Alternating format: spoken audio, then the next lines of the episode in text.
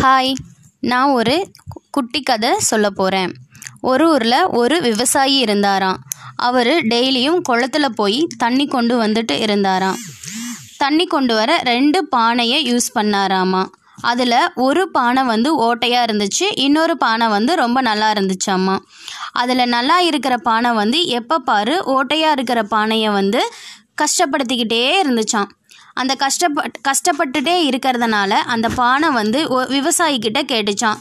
நான் தான் உங்களுக்கு உபயோகப்படலையே என்னையே தூக்கி போட்டுடலாம்ல அப்படின்னு கேட்டுச்சான்.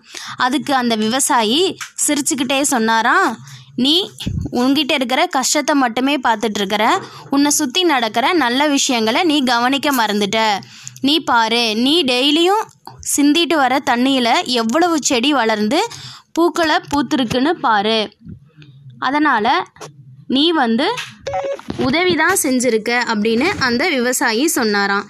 அதுக்கப்புறம் அந்த பாட் ரொம்ப ஹாப்பி ஆயிடுச்சாம்மா இதிலிருந்து நாம் என்ன தெரிஞ்சுக்கிறோம் அப்படின்னா நல்ல விஷயங்களை மட்டும்தான் நம்ம எடுத்துக்கணும். நம்மளை சுற்றி நடக்கிற நல்ல எண்ணங்களையும் நல்ல விஷயங்களையும் மட்டும் எடுத்துக்கிட்டோம் அப்படின்னா நம்ம ஹாப்பியாக இருக்கலாம். தேங்க்யூ